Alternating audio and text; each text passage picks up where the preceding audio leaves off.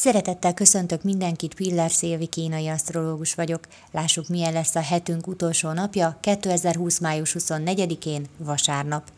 Lazulnak már a kötelékek, de még nem állt vissza minden a régi kerékvágásba, ez is okozhatja a mai szentimentális hangulatunkat.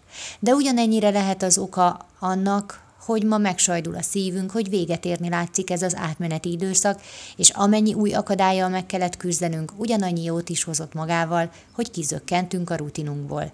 Most már látjuk a végét, és van, akinek azt fáj, hogy nincs vége, van, akinek pedig az, hogy mindjárt vége. Érzékenyebbek vagyunk, ma mindent a szívünkre vesztünk. Persze nem látják mások rajtunk, hogy bizonyos dolgok mennyire megérintenek. Azért sem reagálunk ma azonnal, mert nagyon fontos számunkra, hogy ma nyugalom és béke vegyen körbe bennünket. Ma nehezebben viseljük a feszültséget.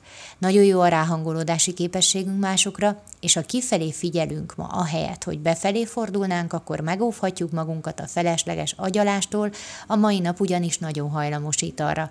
Ma más problémáival foglalkozz a sajátjait helyett.